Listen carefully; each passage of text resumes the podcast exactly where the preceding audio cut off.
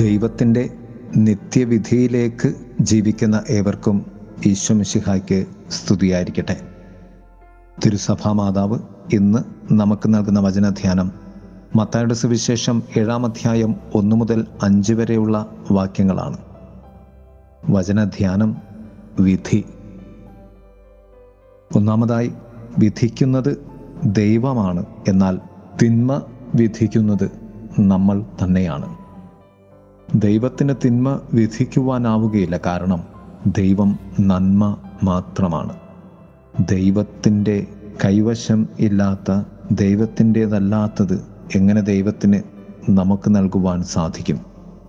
തിന്മയായ വിധിയുടെ കാരണക്കാർ നാം തന്നെയാണ്. രണ്ട് നമ്മുടെ നന്മയുടെ അളവുകോൽ നമ്മളുടെ കൈവശം തന്ന കർത്താവ് ഹൃദയത്തെ തുറക്കാൻ ഒരു താക്കോൽ കൂടി നമുക്ക് നൽകി. നിന്റെ കണ്ണിലെ കരടിനെ തടിയായി കണ്ട് നീ നവീകരിക്കപ്പെടണം.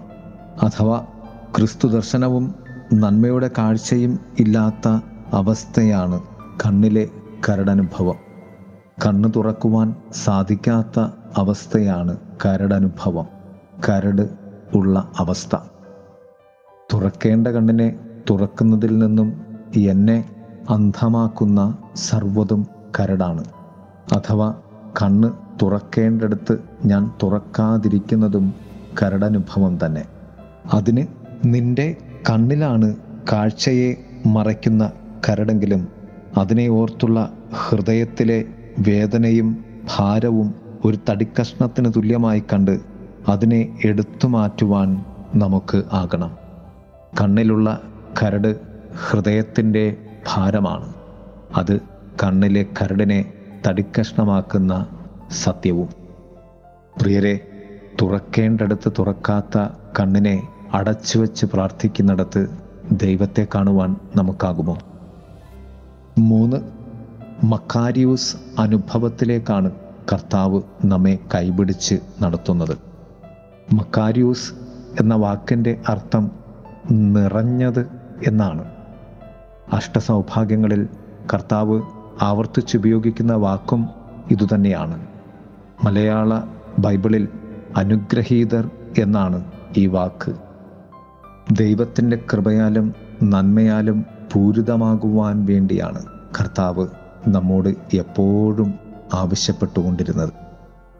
കർത്താവിന്റെ മിക്ക പ്രാർത്ഥനകളിലും ഈ വാക്ക് പ്രത്യക്ഷപ്പെടുന്നുണ്ട്. നമ്മുടെ ക്രിസ്തുബന്ധത്തിന്റെ ആത്മാവ് ഈ നിറയപ്പെടലിലാണ്. മറ്റുള്ളവരിൽ ക്രിസ്തു നിറയുവാൻ നീ നൽകേണ്ടതിനെ നീ ജീവിക്കേണ്ടതുണ്ട്. അതുകൊണ്ട് ക്രിസ്തുവിന് നമ്മെ പാതി നിറഞ്ഞവരായല്ല പൂർണരായി കാണുവാനാണ് ഇഷ്ടം. വചനം അതാണല്ലോ നമ്മെ ഓർമ്മപ്പെടുത്തുന്നത്. ഞാൻ വന്നിരിക്കുന്നത് നിങ്ങൾക്ക് ജീവനുണ്ടാകുവാനും അത് സമൃദ്ധമായി ഉണ്ടാകുവാനുമാണ്.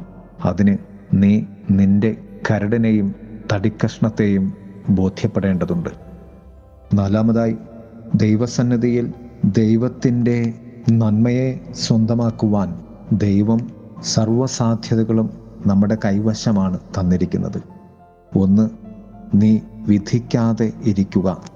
അങ്ങനെയെങ്കിൽ ദൈവത്തിന് നിന്നെ തിന്മ വിധിക്കുവാൻ ആവുകയില്ല. രണ്ട് തടിക്കഷ്ണം തിരിച്ചറിയുന്ന ആന്തരിക ധ്യാനം നമുക്ക് ഉണ്ടാകേണ്ടതുണ്ട്. അത് നിന്റെ ഉത്തരവാദിത്വത്തെ നിനക്ക് ബോധ്യപ്പെടുത്തി തരുകയും മറ്റുള്ളവർ നിന്റെ കൂടി നന്മയുടെ അവകാശികളാണെന്ന തിരിച്ചറിവിലേക്ക് കൊണ്ടുവരികയും ചെയ്യും. പ്രിയരെ ദൈവസ്നേഹത്തിന്റെ സമ്പൂർണതയിലേക്ക് വളരുവാൻ നമുക്ക് ദാഹിക്കാം.